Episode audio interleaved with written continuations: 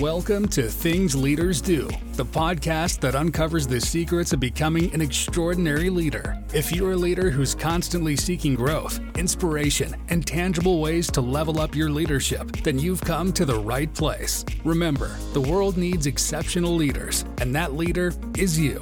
Now, here's your host, Colby Morris.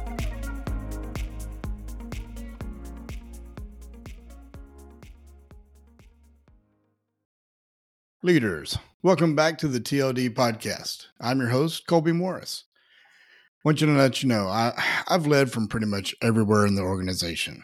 Like some of you, I was a new manager too. Let's just say a while back.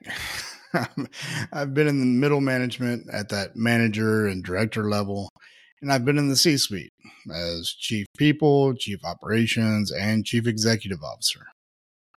The goal for this podcast is simple.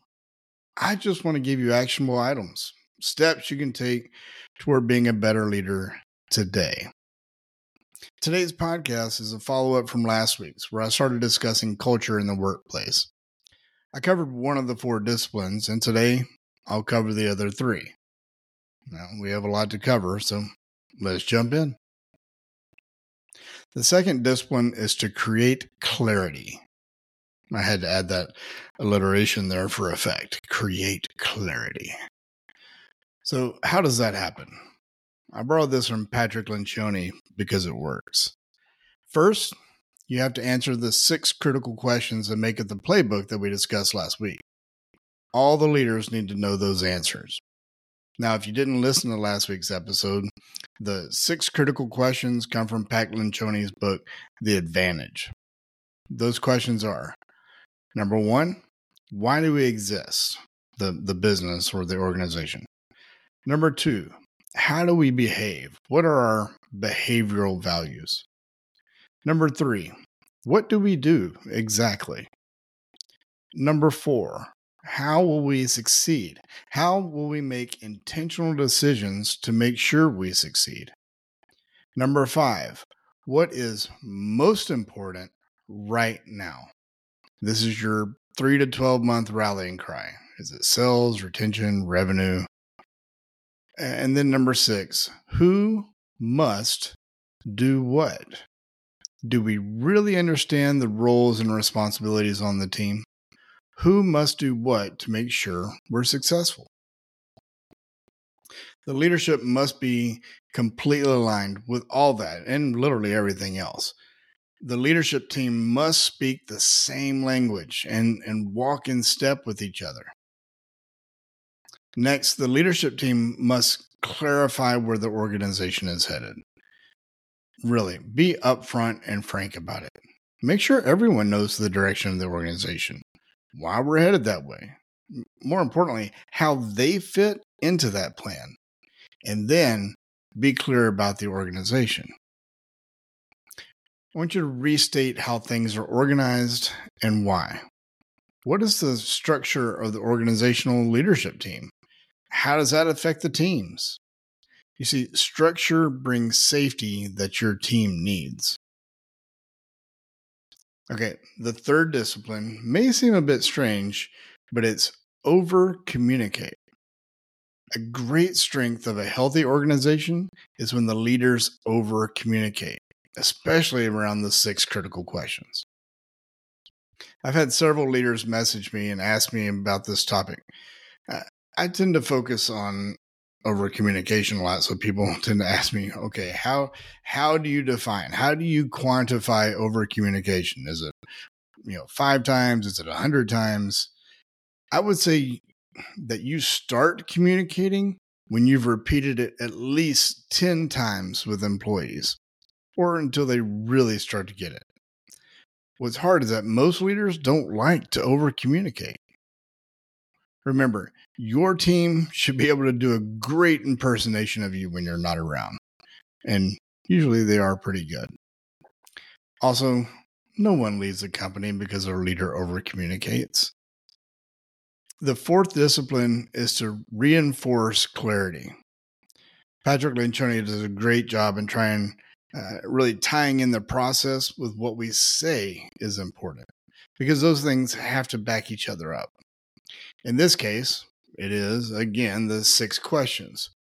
We're going to reinforce what we said with some human processes.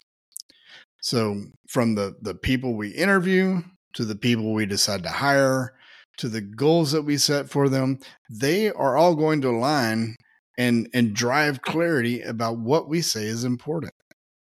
The way we do our performance reviews, how and who we decide to reward, uh, who we decide to promote, or who we decide to remove from the organization, that will all be determined by the decisions we make based on those six questions.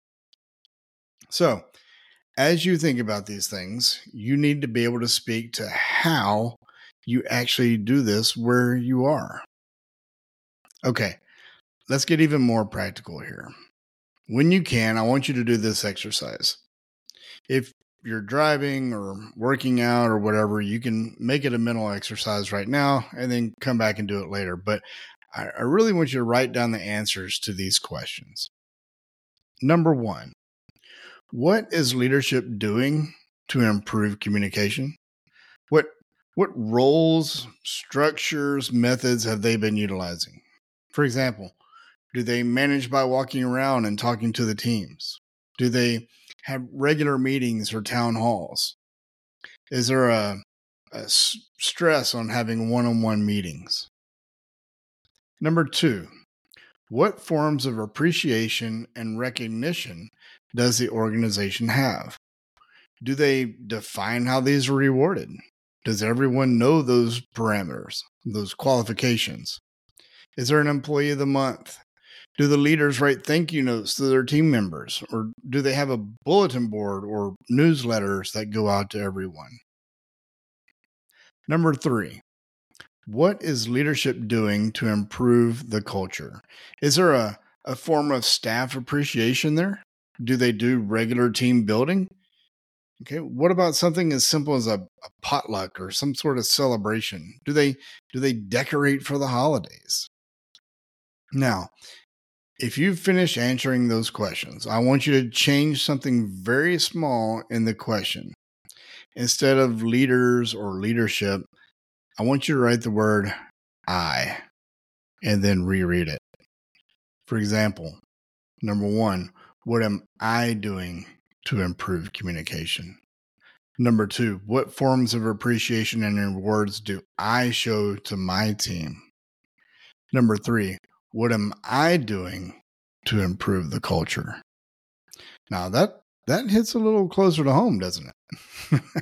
One of the worst things that can happen, y'all, in an organization is when leaders wait for someone else to make a difference when they wait for the C suite to send down the edict before they'll step up and make a difference, that's where things start going haywire. If you really want to make a difference, you have to start today. Go through this again and start picking out where you can make it happen because it it has to start with you. You have to make the conscious decision that you're going to start making a difference in the organization it can't be just because it came from some edict on high. You have to start the change. Well, everyone, I appreciate it again. Uh, thank you for joining me. It was kind of a brief one today, but um, again, if you didn't catch last week's, I want you to go back and, and catch that. Uh, if you don't mind, uh, take a screenshot, share what you're listening to your friends, uh, send it to other leaders, share the podcast. Uh, would really love it if you find the value here uh, to give me a rating and review on uh, Apple, Spotify, wherever it is you listen to your to your podcast. Uh, I just really appreciate any uh, advancement, any help that you can give me there, so we can get this this word out to all the other leaders. Keep working on your culture. Keep working on your communication. really strive to make it better. You know why? Of course you do, because that's what leaders do.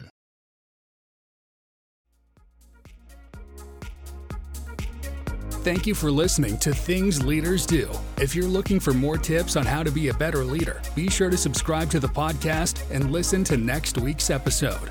Until next time, keep working on being a better leader by doing the things that leaders do.